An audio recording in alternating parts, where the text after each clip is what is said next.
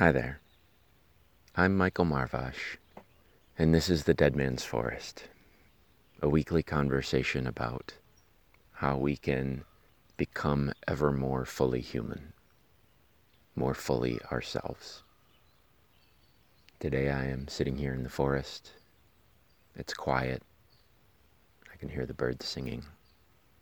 The sun is just starting to come out from behind a tree in front of me, and I can see it reflecting off hundreds of spider webs that the little spiders have woven in between the branches of all of the trees and bushes in between me and that tree that the sun is behind.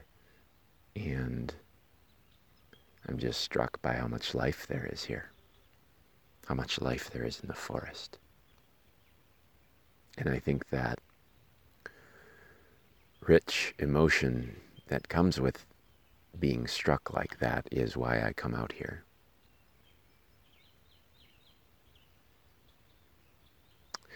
And I might suggest it to you too. If you don't make the time on a regular basis to get out of the city or the town where you live, then I think it's worth it. I think it helps reconnect with something deep inside us. It's been there for hundreds of thousands of years, as opposed to just the handful of decades that we've been alive. Last week, we talked about the question, who are you?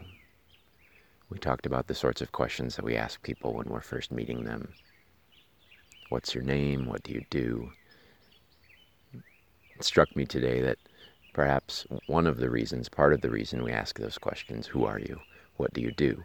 Is because that's often how people answer the question, who are you? Anyway, who are you? Oh, I'm Michael. I go into the woods and I record stuff. We tend to define ourselves by what we are called and by what we do, what we spend our time doing. But last week we talked about maybe some other ways of thinking about who we are, about the habits that we have that instruct so much of our behavior, about the thoughts that we have, the thoughts that we engage with, that we participate in on a regular basis, the past thoughts of which have informed the habits that we have. We talked about how we are a, a culmination of the choices that we've made that have brought us to this place in our lives. We talked about how the concepts that we have been given by our parents and by our culture, by those who have gone before us, shape the way we perceive the world, shape the way we interpret the signals that are coming into our senses, both from outside of our body and from inside of our body. As I was thinking more about that question, who are you, over the course of the week, I remembered a book that I have read called Staring at the Sun by Irving Yalom, a psychotherapist. And the subtitle of the book is Overcoming the Terror of Death. I recall that it was a hard book to read. Death is something that will happen to each of us and surrounds all of us on a on a moment-by-moment basis, though we are, have become very good at ignoring it or pretending not to see it. And death is something that I think a lot about. I think it's a part of what we are as living things. And I think that as human beings, as creatures who are uniquely able to contemplate our own deaths, that engaging in that process is also part of what makes us human, is also part of what we can do to be fully human, or at least what I need to do in order to be fully human. But I was relating the book, Staring at the Sun, to that question we discussed, who are you? Because in one part of the book, Yalom talks about how over the courses of our lives we have taken different pieces from the people that we know and love and admire, and we have incorporated them into ourselves. And so you have habits and thoughts, ideas and concepts in you that came from your parents and from your friends and from your role models. And so we are, in a way, a collection of things that we have taken from the people who have influenced our lives, both in good ways and in bad ways. And some of those things that we see in ourselves, we are likely grateful for. And some of those things we see in ourselves, we perhaps wish we could change. And by the way, we can. What Yalom recommended as an exercise in acknowledging that we won't always be here, and the people who have impacted our lives also will not always be here. What he suggested was writing a letter to someone you love, where you talk about all of the parts of them, all of the pieces of them that you have taken into yourself and made a part of you too, to talk about that connection that you have with them in this letter. And in the book he says you don't have to ever send the letter to them. But he says it can be very, a very powerful and moving experience to either sit down for a conversation with them or a phone call and read them what you have written, or to send them that letter, or both. And I I did this. I took this advice with my dad and later with my mom in a different way. And it was it was really difficult. It was a very emotional conversation for me, certainly. And I think for them too.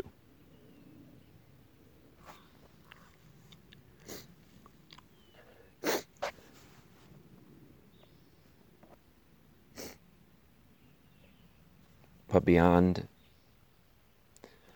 beyond that strong sense of connection that it gave me, it helped me to reflect on who I was, on those different pieces and parts of myself that I'm not always aware of, but that are there and that contribute to the way that I move through the world.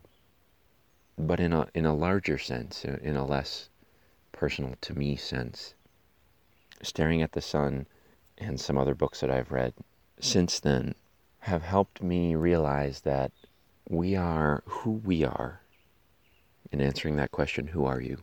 Who we are is partly informed by those around us, by those who have been around us in our past. We are not isolated. We are not alone. We don't exist just inside ourselves, but who we are is informed by the world around us and by the people around us. I read a, an interesting idea just, just yesterday, I think, and so I haven't had a lot of time to roll it around, but the idea was essentially that ego is not just us. Ego is a social construct. Ego comes from the idea that we collectively have as a culture, as Western civilization, that we are the pinnacle of creation, that we are the end-all be-all, that we are the most important thing in the world, perhaps in the universe. And we internalize that message, and from within us it is expressed as this sense that that I identify with all of the things that I do, with the success that I have, with the people that I associate with, with my social class, that I, I am all those things, when perhaps that's not the case. perhaps what we are is different, and in some ways so much more than those simple identifications that we make on a regular basis. I have difficulty talking about ego because I haven't thought that much about how to say what it is that I have to say about it. I'm sure it will return in a future conversation when it is pertinent. But returning to the point I was making about who are we, we are a collection of things that we encounter as we move through the world. And we aren't always aware of that process that we engage in to, to take those pieces of other other people, other things, and put them in ourselves. But if we can become more aware of that process, then perhaps we can take a more active role in deciding for ourselves who we want to be, what kind of people we want to be, and how we want to move through the world. As I was thinking about what to talk about this week, I remembered a memorial celebration that my girlfriend and I went to a couple weeks ago. One of her friends passed away about a year ago, and his family and friends got together to, to have a barbecue and to remember him. And his name was Ryan. And I never knew Ryan well. I only met him a couple times while he was alive.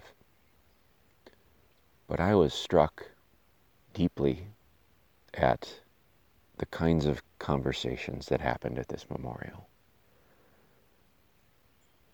It was like all of the pretense that we normally have in social situations just fell away, and everyone was able to talk openly and without insecurity about the things that they loved about Ryan.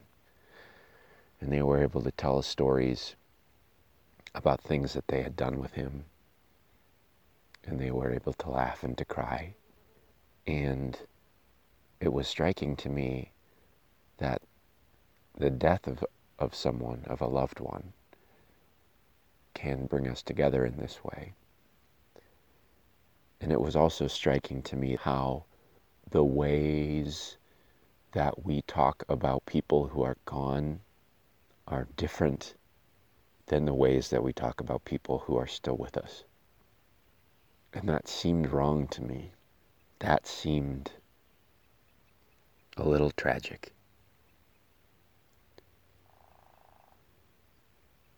I wish that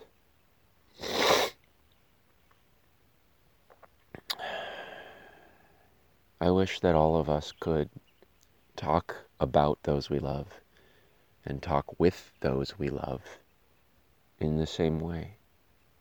That we can tell stories about the wonderful times we've had with them, that we can laugh about the things that were unique and special about them, that we can laugh with them about awkward situations that we experienced together, that we can maybe even make fun of them and ourselves and not worry about either of us taking ourselves too seriously, but realizing that the people that we were are gone anyway. We are no longer them. We are who we are today. And so the experiences that we've shared in the past are already experiences that we shared with someone who has passed on.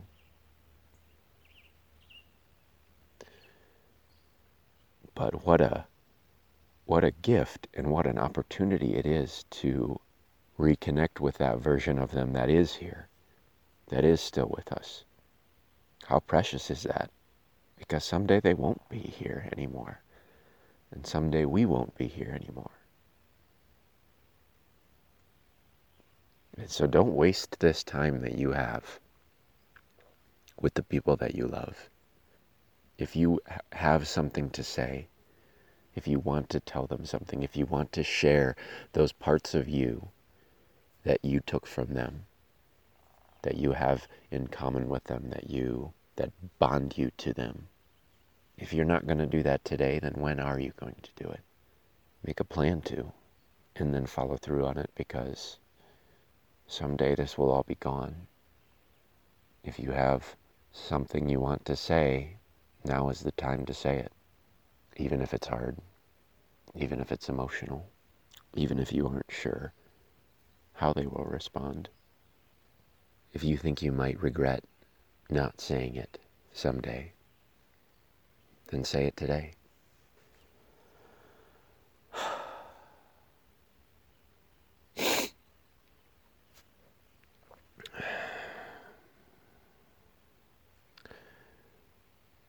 There's an emotional aspect to being fully human. And for myself, as someone for whom it's very important to be articulate, sometimes it's difficult for me to be emotional, because when you're emotional, you're not particularly articulate with words. I think it's important for me and for people like me to remember that there are ways of articulating yourself other than words. And emotions are in their own way articulate. When something is felt deeply, as I feel about some of the things I talked about today, that too can be well spoken.